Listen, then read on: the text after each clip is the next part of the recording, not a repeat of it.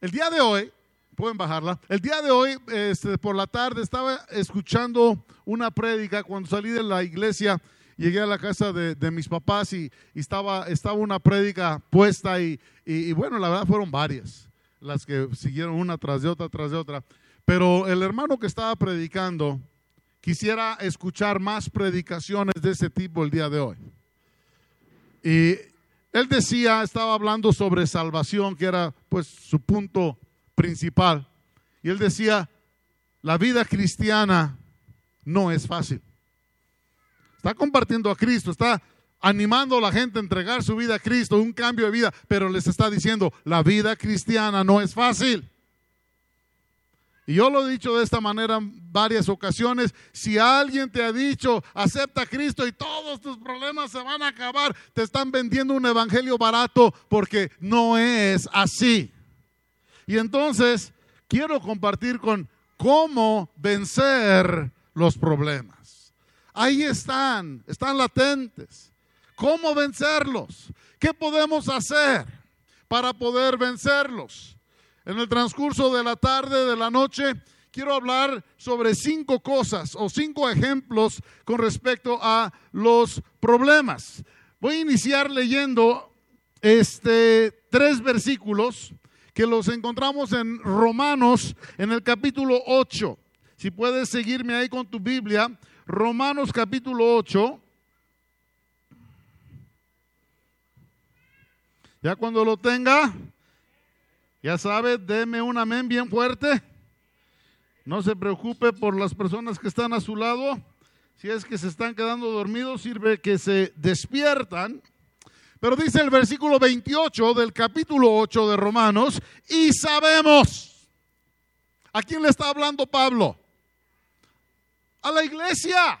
Y sabemos, le está hablando a la iglesia, no le está hablando a los que no conocen de Cristo, no, está hablando a la iglesia. Iglesia, nosotros sabemos. Entonces, la iglesia, nosotros sabemos que a los que aman a Dios, todas las cosas. Y aquí es donde a veces batallamos un poquito porque no hemos realmente entendido. Hay algunos que se saben este versículo de memoria. ¿Cuántos se lo saben de memoria? Sabemos que a los que aman a Dios todas las cosas les ayudan a bien. Lo sabemos, pero realmente no lo entendemos. Ahora con e, esto ya es anuncio, esto ya es propaganda para la escuela.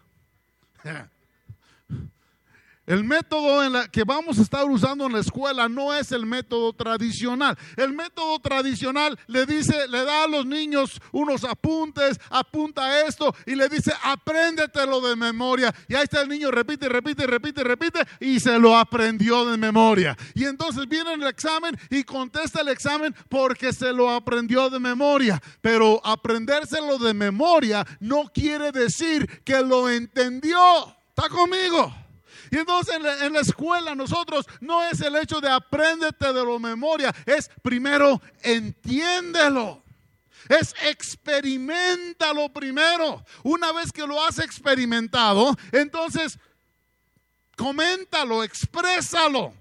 ¿Qué entendiste? Quiero saber que lo entiendes. Y al último, entonces es pues empieza a escribir lo que experimentaste y lo que ahora entiendes. Ahora escríbelo. Y en las escuelas normales es al revés. Entonces llega la maestra, saquen su cuaderno y empiecen a anotar y la maestra está en el pizarrón duro y duro y duro duro y duro y todos los niños tienen que estar ahí escribiendo. No, no, no, no, no. Ahora, ya, termina, termina la publicidad. Conocemos parte de la escritura porque, digo, ¿quién la conoce toda? Pero ¿la entendemos? Cuando nos atravesamos este versículo, que sabemos que a los que aman a Dios todas las cosas les ayudan para bien. Sí, lo sabemos, lo decimos, pero ¿realmente lo entendemos? ¿Por qué cuando atravesamos tiempos difíciles nos frustramos, nos enojamos, a veces hasta con Dios? Dígame si no es cierto. Nos enojamos y le preguntamos a Dios por qué. A lo mejor hasta de repente, ¿por qué a mí esto y al otro que es más malo que yo no le pasa eso? ¿Eh? ¿Eh? Está aquí. ¿Por qué? ¿Por qué? ¿Por qué? Todas las cosas les ayudan a bien. Esto es a los que conforme a su propósito son llamados. Esto es para la iglesia. Esto nos está diciendo que todas las cosas, que muchas de esas cosas van a ser problemas, van a ser situaciones difíciles, a lo mejor van a ser consecuencias de lo que pues hicimos tiempo atrás. Si sabe que todo hecho nuestro trae consecuencias. Ay, hermano, pues yo ya le pedí perdón a Cristo. Sí, gracias a Dios y Él nos perdonó. Sin embargo, hay consecuencias. Eh, uh.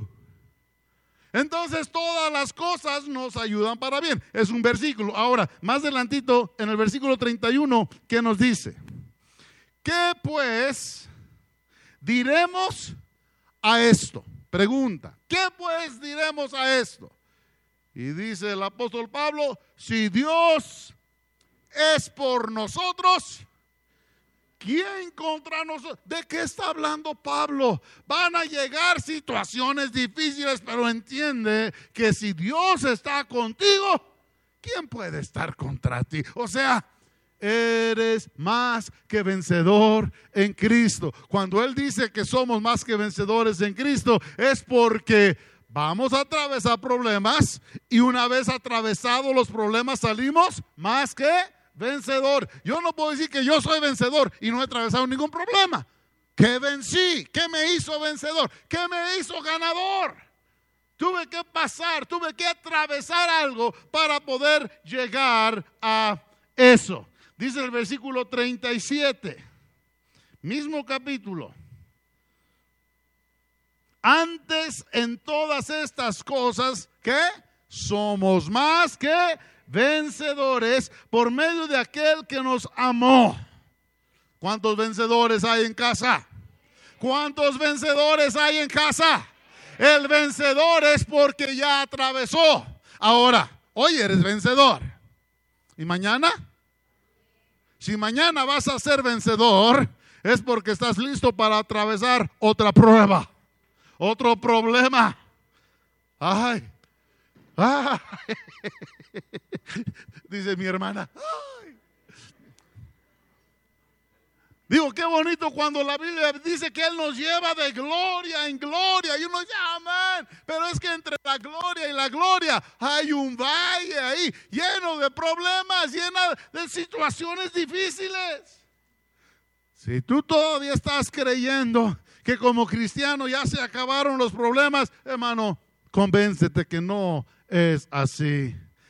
La diferencia es que hoy soy más fuerte que ayer, que hoy comprendo más que ayer, que hoy conozco más la gracia del Señor que ayer y que Él está conmigo y ha prometido estar conmigo siempre. Di conmigo siempre. Amén. Entonces, habiendo leído estos tres versículos, vamos a, empezar. Dos amigos dialogaban entre ellos. ¿Cuánto tiene un amigo? Pues supongo que al tener un amigo de repente platica. Pues esos dos amigos platicaban entre sí. Uno de ellos era el que más hablaba y el otro escuchaba. A mí me ha pasado en muchas veces, muchas veces, viene alguien conmigo y empieza a hablar y hablar, abre su corazón y habla ya y saca cada cosa. Ni para qué le cuento qué. Pero en fin, él habla y habla y habla y habla y yo solamente estoy ahí. Ajá, ajá, ajá. A veces eso pasa cuando estamos al teléfono también, ¿verdad? Ajá, ajá, sí, ah, ajá, ajá. Y entonces después de una hora de estar en el ajá, ajá, sí, ajá, ajá, ajá, se levanta la persona y dice, muchas gracias, me ayudaste tanto. No dije nada, nada más lo escuché. Pero él se siente tan aliviado. Estos dos amigos entonces platicaban, y digo platicaban porque uno es el que estaba realmente platicando, el otro solamente estaba escuchando. Y le hablaba de sus problemas. Ya pregunté cuántos tienen problemas, entonces pudieran tener tema de conversación. Y entre los problemas, pues le hablaba de las dificultades que tenía con sus hijos. ¿Hay alguien en casa así? ¿Eh? Problemas que tenía de salud, problemas que tenía con la mujer y problemas que tenía en el trabajo, una situación de problemas. Su espíritu estaba abatido, estaba quejumbroso. Y mientras que el amigo está escuchando la plática, empieza a llegar a una conclusión a un consejo. Y le dice entonces el amigo que había escuchado todo, toda la situación, todos los problemas, le dice, ¿sabes qué?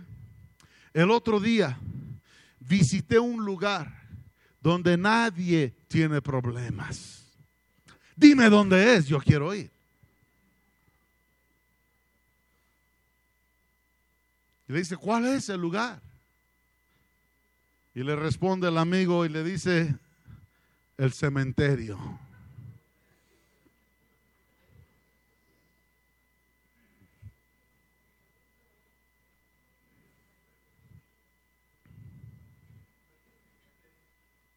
Y ante la respuesta de su amigo, el amigo que estaba lleno de problemas aprendió una grande lección.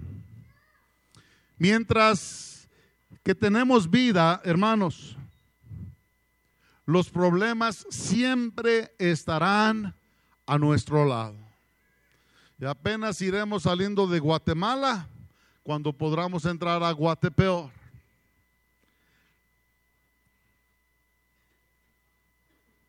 La presencia de problemas en nuestras vidas es el desafío a luchar y a superar y entender que no estamos solos. Es solamente en un panteón donde no hay problemas. No hay problemas. ¿Por qué? Porque no hay vida. ¿Cuánto le dan gracias a Dios por la vida? Cuando tú dices amén por la vida, estás dando amén por los problemas también. Porque donde hay vida, hay problemas. Es una lucha constante.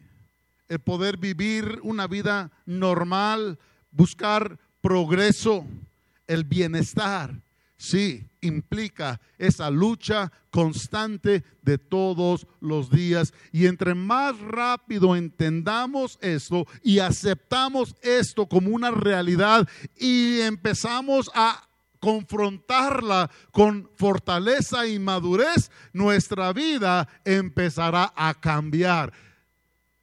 Los problemas los miraremos diferentes, los afrontaremos de una manera diferente si nos rebelamos contra la vida, si nos rebelamos contra los problemas, esto en nuestro interior solamente producirá amargura y pesimismo. ¿Estás aquí conmigo? Los problemas siempre nos están rondando.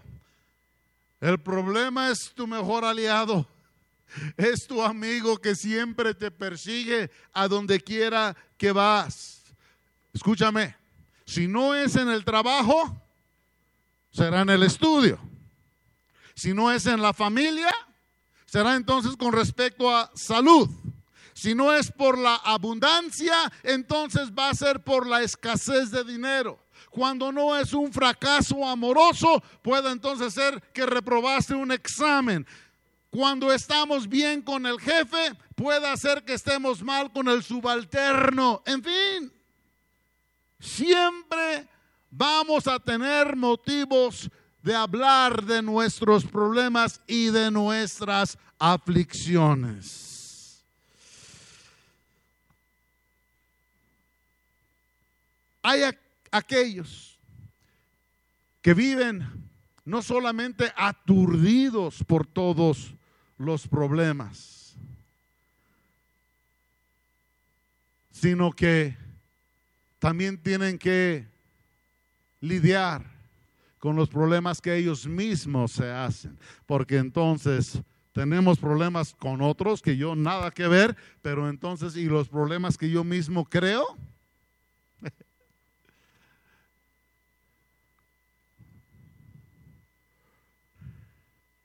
Tal vez pueda haber causa de que nosotros hay la incapacidad de poder resolver problemas. Y de repente nos sentimos asfixiados por él o los problemas. Y es ahí donde muchos viven agotados sin poder resolver el problema. Necesitamos sabiduría de lo alto.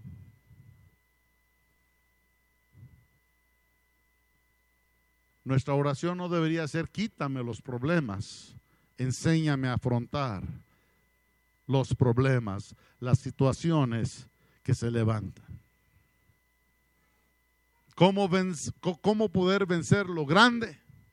¿Cómo vencer lo pequeño? ¿Cómo puedo sobrevivir entre todo esto? Hay que recordar que muchas veces los mejores descubrimientos y los mejores las mejores creaciones de la vida han surgido como resultado de los problemas que se encararon debidamente. ¿Usted cree que el que inventó el foco, quién fue? Edison, ok. Le estoy haciendo un examen. A lo mejor te voy a tener que mandar allá primero. ¿Usted cree que Edison cuando inventó el foco a la primera le quedó? No, y así con todos los inventos y cosas a nuestro alrededor. No se hizo todo a la primera, problema tras problema, tras problema, tras problema. Pero el que persistió y el que aprendió a confrontar buscando solución es el que ganó. ¿Estás ganando? ¿Cómo te encuentras? El primer ejemplo fue ese del cementerio. ¿A cuánto les gustó? ¿Sí sabe por qué los panteones tienen bardas alrededor? ¿Sí sabe por qué? La gente se muere por entrar. Alguno dijo es que para que no se salgan los muertos. No, hombre, los muertos también muertos. Los vivos quieren entrar. Bueno, ok. Segundo ejemplo que voy a hablarte, mencionarte, son las abejas y el invierno. Todos conocemos las abejas, ¿no? Las colmenas. ¿Sabe cómo trabajan? ¿Sabe su historia? ¿Sabe cuál es su proceso? A lo mejor para entender esta historia, pues tendríamos que entender un poquito cómo son las abejas en todo esto. Pero la abeja en verano, primavera, verano, trabajan arduamente, trabajan muchísimo y empiezan a almacenar alimento para que en otoño e invierno puedan subsistir. Ahora, hablando de abejas y del invierno, un apicultor introdujo una grande cantidad de abejas en una de las islas del mar Caribe. Los primeros meses que las abejas estuvieron ahí, trabajaron, trabajaron diligentemente en la eh, acumulación de miel, de alimento para ellas, para que durante el invierno pues no tuvieran problema. Pero cuando las abejas descubrieron que estaban en una tierra que el verano era permanente, que no había un invierno, que el invierno ahí era calor como quiera, las abejas dejaron de producir miel y se dedicaron a volar perezosamente y a picar a los habitantes. No tenían otra cosa que hacer. ¿Cuántas abejas hay aquí?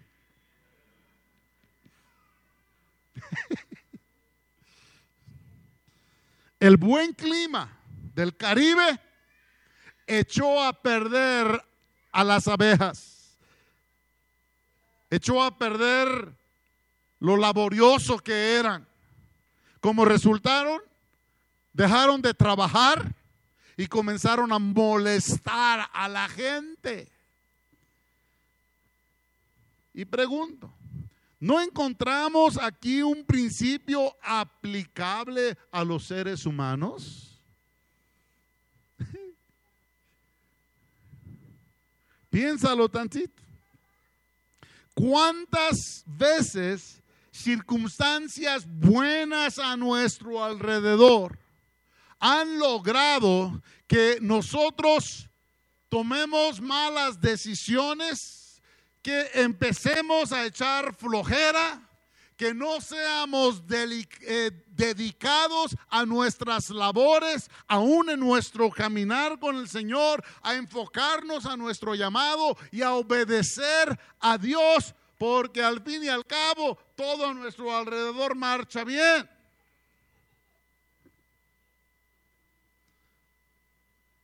Ya no entendemos el sacrificio que nuestro Dios hizo en la cruz y todo lo damos por hecho. Al fin que el amor de Dios es para siempre. Esta historia nos enseña que la mayoría de los hombres encumbrados que dejaron algo útil, algo favorable en la tierra, fueron personas que muchas veces debieron haber sufrido pobreza, sufrido el olvido, sufrido desprecio, sufrido alguna enfermedad, toda suerte de problemas. A pesar de ello, o mejor dicho, tal vez debería decir, gracias a ello, esas personas pudieron alcanzar un triunfo que fue de beneficio para las generaciones siguientes.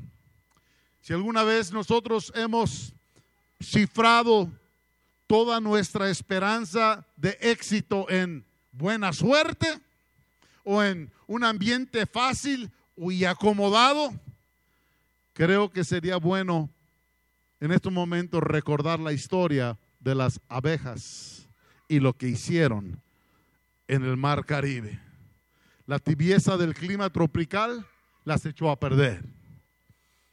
Y es en la vida salpicada de otoños, salpicada de inviernos, de tormentas, de calmas, de sonrisas y de llantos, donde más fácilmente se puede comunicar a nosotros el éxito y la virtud donde podemos entender cómo se logra el éxito, cómo poder vivir en esa virtud.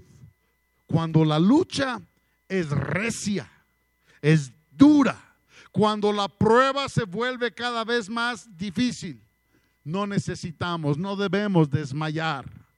Podemos aferrarnos a la mano del eterno Salvador y vivir y avanzar confiadamente, porque no estamos solos. Tercer ejemplo. Ya llevamos el panteón, ya llevamos las abejas. Ahí va el tercer ejemplo. La hormiga. La hormiga. ¿Alguien ha estudiado cómo son las hormigas? ¿Cómo trabajan? ¿Qué hacen? ¿Cómo es su vida? Hace un tiempo me puse a observar una hormiga y me llamó la atención la vida de las hormigas. Y por la verdad es algo asombroso cuando vemos cómo las hormigas trabajan, qué hacen, el orden que tienen, el empeño. Pero una hormiga en particular atrajo mi atención. Era una hormiga negra, porque las rojas pican muy, fuerte. La hormiga llevaba cargada un, un pedazo de paja que era seis veces más largo que la hormiga en sí.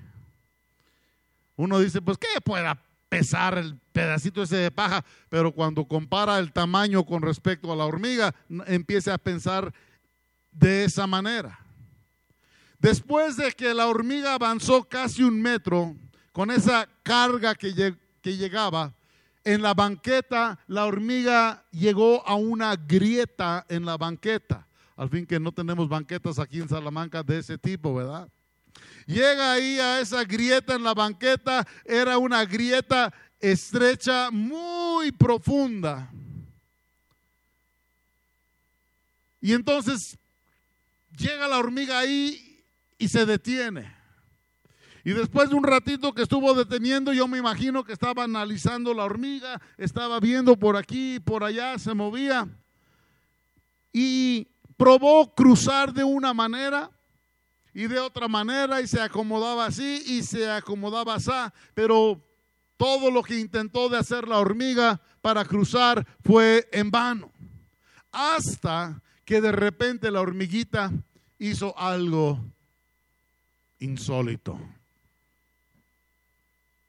Con toda habilidad, la hormiga tomó la pajita que llevaba de un borde y lo, lo colocó sobre un lado de la grieta e hizo que la otro, el otro extremo de la pajita llegara al otro lado de la grieta. La hormiga construyó su propio puente. ¿Había un problema frente a ella? Sí, pero sobre ella traía la solución. ¿Cuántas hormiguitas habrá aquí?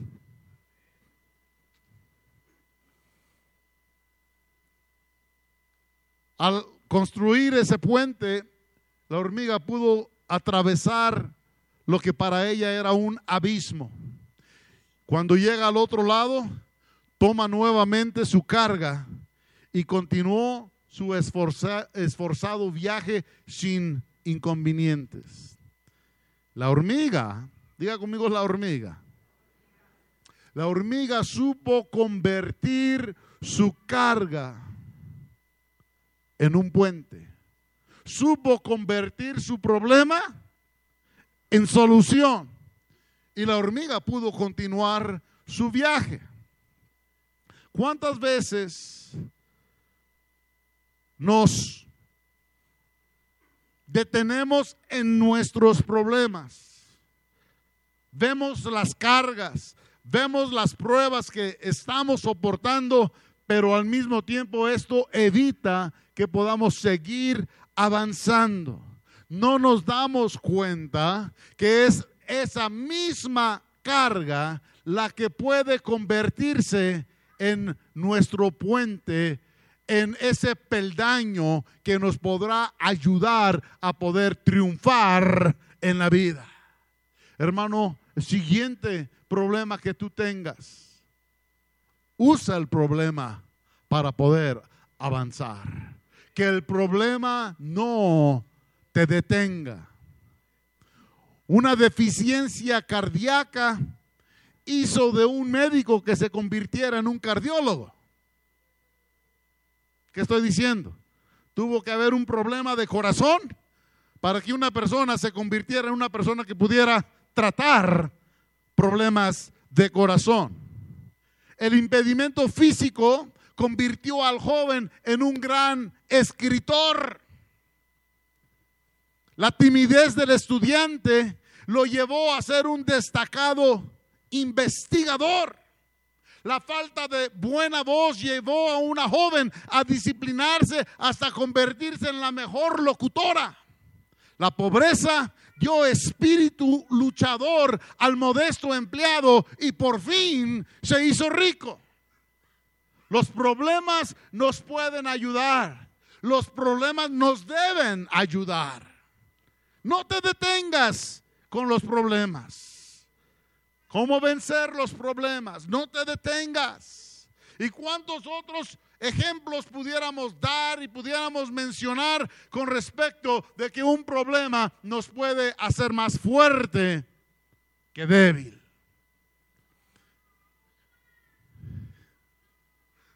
Todos para mostrar la misma verdad. Con frecuencia debemos padecer males para poder distinguir de bienes mayores, para poder disfrutar de ellos. Debemos de llevar con valor nuestras cargas para luego convertir esas cargas en nuestros puentes, puentes de éxito, puentes de prosperidad. ¿Estás soportando en este, en este momento un problema, una adversidad? ¿Estás pasando por algo difícil? Recuerda, nada vas a conseguir por quejarte. Nada vas a conseguir por angustiarte. Pon tu confianza en Dios. Dios no permitirá que la prueba te aniquile. Ha prometido estar contigo. Más bien, pon tus pruebas en el Señor y Él te dará la fuerza para seguir adelante con valor y poder lograr nuevas alturas que no has conocido.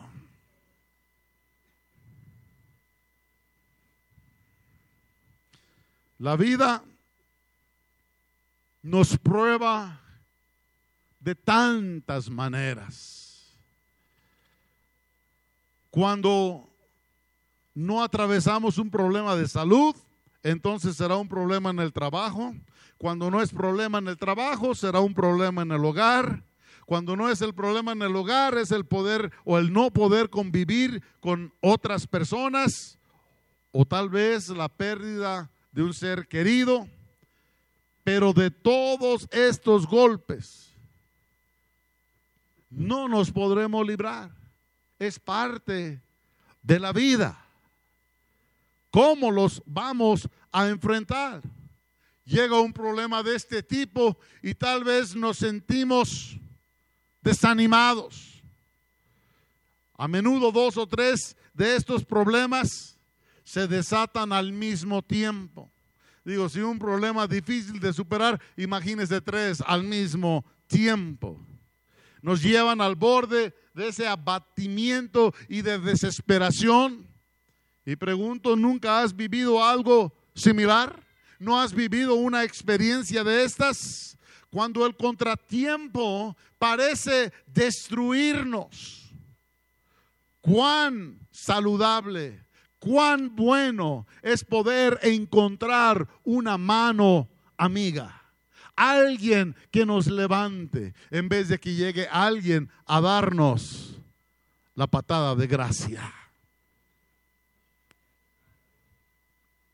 Cuando encontramos la mano amiga, encontramos apoyo, encontramos valor, encontramos lo que necesitamos.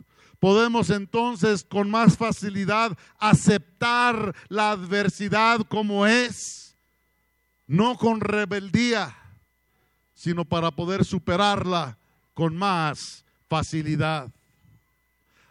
Aún la dificultad o el problema más grande, más severa, puede convertirse en nuestro mejor aliado.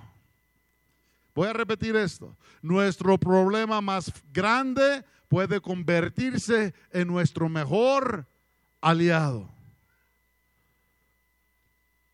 Puede ser esa bendición disfrazada esa cosa que nos llevará a vivir de gloria en gloria.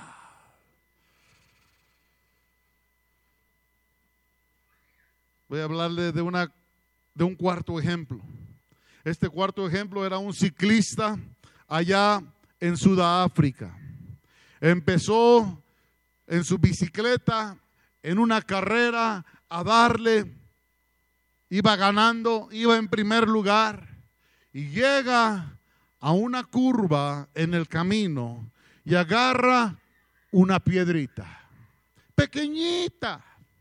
Y cuando la llanta de la bicicleta agarra la piedra en la curvita, hace que este hombre caiga, se dobla el rin, truena la llanta y a consecuencia para él se acabó la carrera. Este hombre estaba enojado. Cuando se levanta de aquella caída, fue a buscar esa piedra que lo hizo caer. Y encontró la piedrita. ¿Qué cree que hizo?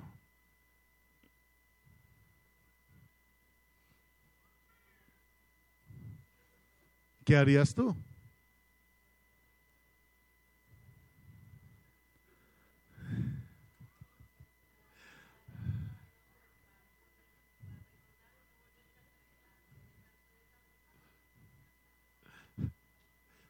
Mejor cántala. Agarra la piedra y en su coraje la aventó. Y la aventó con tal fuerza que la piedrita pega sobre una roca. Y cuando la piedrita pega sobre la roca, la piedrita se parte, se hace pedazos. Y a su asombro, dentro al centro de la piedrita había un pedazo de oro.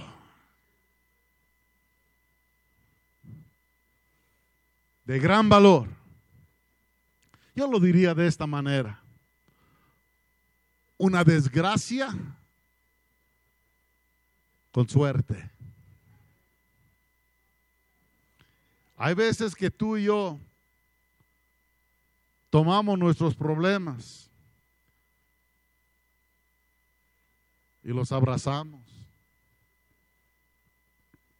¿Cuántas veces he escuchado a alguien, no sé, está pidiendo oración, pero su manera de pedirla es, oren por mi diabetes, para que el Señor me sane? Y uno se queda así como, suéltalo, no es tuyo. ¿Necesitas oración? Sí. ¿Necesitas pedir oración? Sí, pero no es tuyo, no digas mí. Suelta, suelta. No es así como a menudo las pruebas de la vida pudieran beneficiarnos, ayudarnos, si sabemos tomar la prueba, el problema con buena actitud. Estás abrumado por algún problema, no desmayes, no te des por vencido. Dios estará contigo a tu lado para darte la fuerza, para darte el aliento que estás necesitando. Junto a Él, junto a Dios, podemos despuntar el día más luminoso de tu vida. Dale el lugar a Dios. Voy a terminar con esto. Tres posibles actitudes. Digo conmigo, tres posibles actitudes. Voy a mencionar tres actitudes, ya tú me vas a decir cuál es la tuya. No puede ser dos, no puede ser las tres, es una o la otra o la otra. Entonces vamos a hablar de tres posibles actitudes. Se afirma que en la vida hay tres actitudes que nosotros podamos tener para poder afrontar los problemas. La primera, huir de ellos. La primera actitud, huir de ellos. Segunda actitud, rebelarnos contra ellos. Estamos hablando de los problemas. Huir de los problemas, rebelarnos ante los problemas o tres, hacer algo para resolver el problema. ¿Cuál actitud tienes tú? ¿Cuál actitud tienes tú? Abundan las personas que adoptan la primera actitud, ¿qué es qué? Huir. ¿Cuántos juidos hay aquí? ¿No hay ningún juido? Pues nadie levantó la mano, pero con las risitas me lo dijeron todo. Abundan las personas que adoptan esa primera actitud que es el huir de los problemas. ¿Qué quiere decir?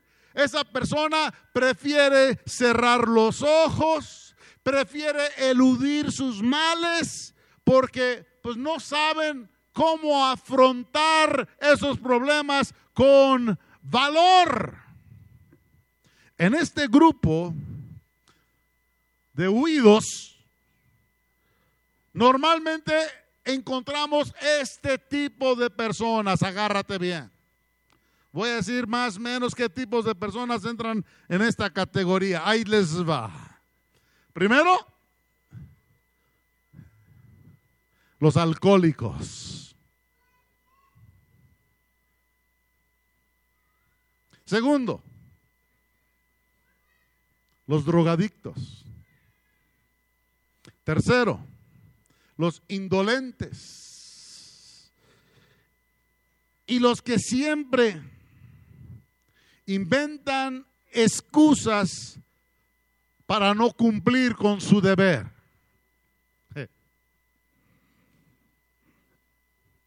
Ya cuando dije alcohólico dijiste, ya la libre. No, no, no, pero los que siempre los que siempre inventan excusas para no cumplir con su deber. ¿No hay amenes? ¿No hay ayes? Podría empezar a dar ejemplos.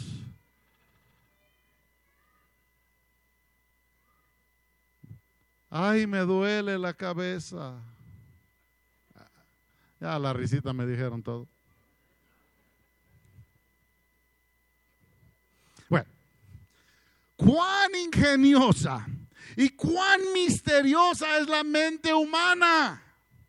Llega hasta el extremo de producir una enfermedad con tal de justificar esta clase de escapismo. Por eso dije, ay, me duele la cabeza.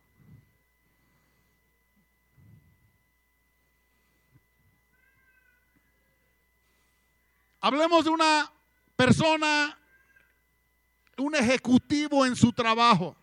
Cuando se llegan los momentos de rendir cuentas de su trabajo al ejecutivo, cada vez que tiene que enfrentar alguna situación difícil, rendir cuentas de lo que está haciendo, ese ejecutivo empieza y, le da un ataque de asma. Y lo mandan a casa porque, y se escapó de rendir cuentas. ¿Pero eso arregló el problema? No.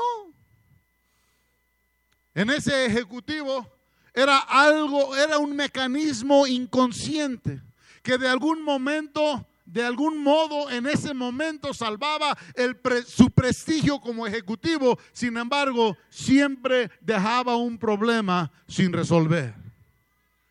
Junto con estos que huyen, que es el primero, huyen de los problemas, están la segunda categoría que son los que se rebelan contra ellos son los que quieren ver la vida siempre de color de rosa. Ay, aquí no pasa nada. Todo está bien.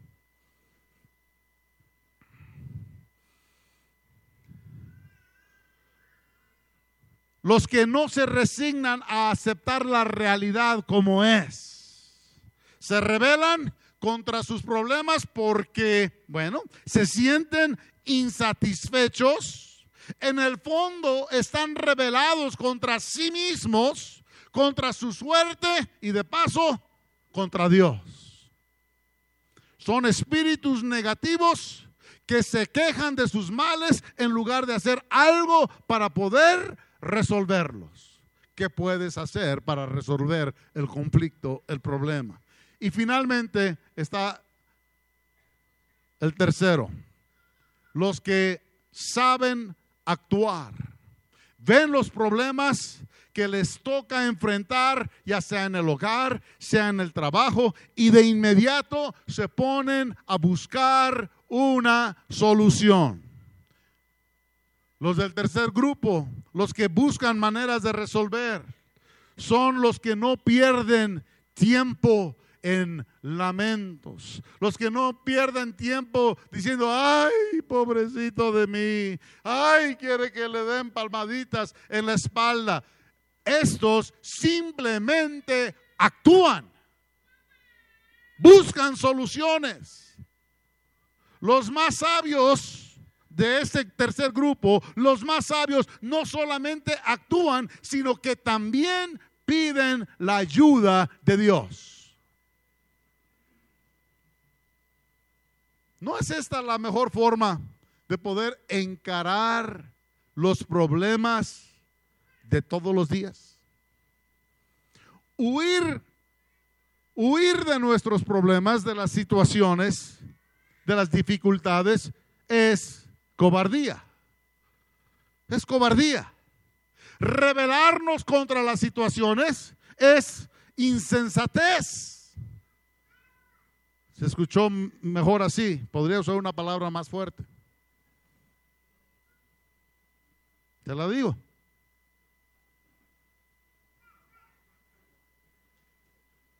Te la digo. Es que a lo mejor en tu, en tu vocabulario, en tu diccionario no existe la palabra insensatez. Ahí te va, agárrate bien. Es una estupidez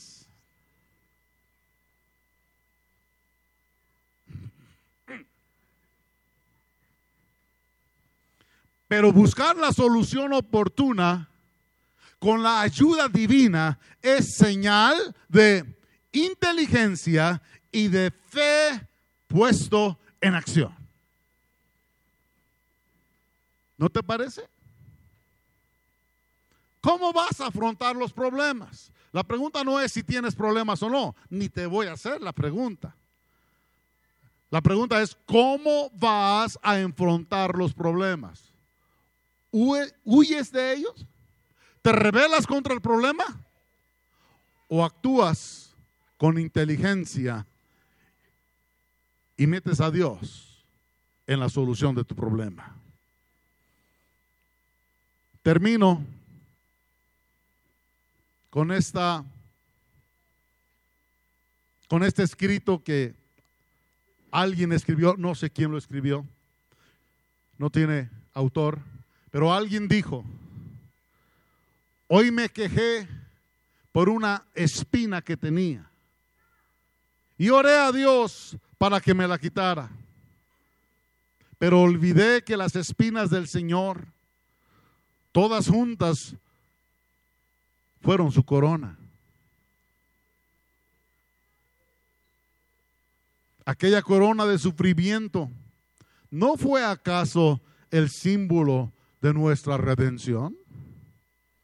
Lo más hermoso que Dios nos ofrece fue comprado y asegurado por su propio dolor.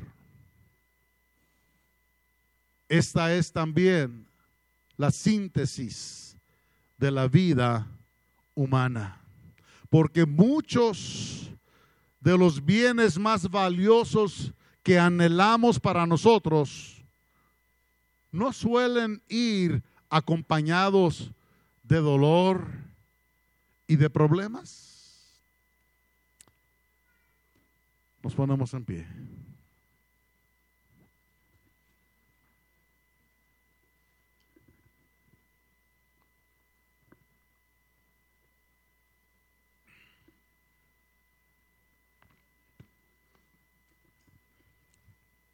¿Problemas?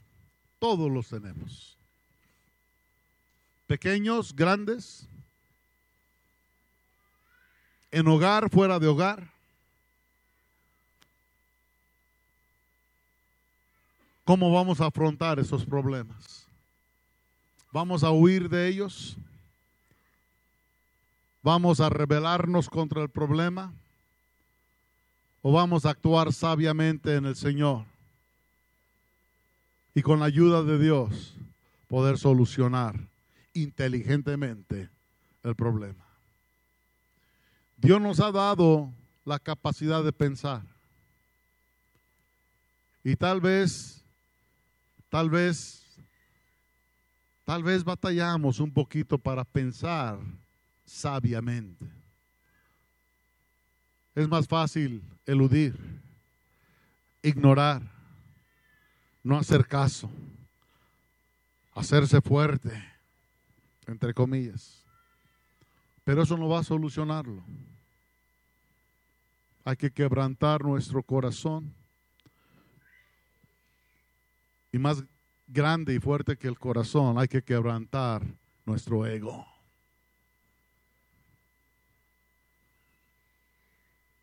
Hay que poder empezar a reconocer, no es la otra persona, soy yo. Y si todos pudiéramos llegar a ese punto, los problemas en automático se empiezan a solucionar. Pablo lo reconoció y él lo dijo de esta manera, ya no vivo yo, es ahora Cristo el que vive en mí. He muerto a la carne, he muerto a mis deseos, he muerto a mis derechos. Ah, porque medio mundo pelea sus derechos, ¿no? Sus derechos es un sinónimo de yo, el ego.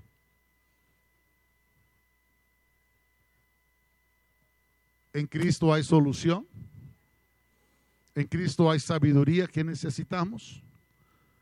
Quebrantemos corazón, quebrantemos nuestro ego y vayamos delante del Señor pidiendo la inteligencia que necesitamos para poder solucionar, resolver todo problema que nos afrontemos. La palabra nos promete diciendo que en Cristo somos más que vencedores y si el Señor nos quiere llevar a esa victoria, pero para llegar a la victoria necesitamos sabiduría para el proceso. Padre, gracias por tu palabra. Gracias, gracias por los problemas. Porque los problemas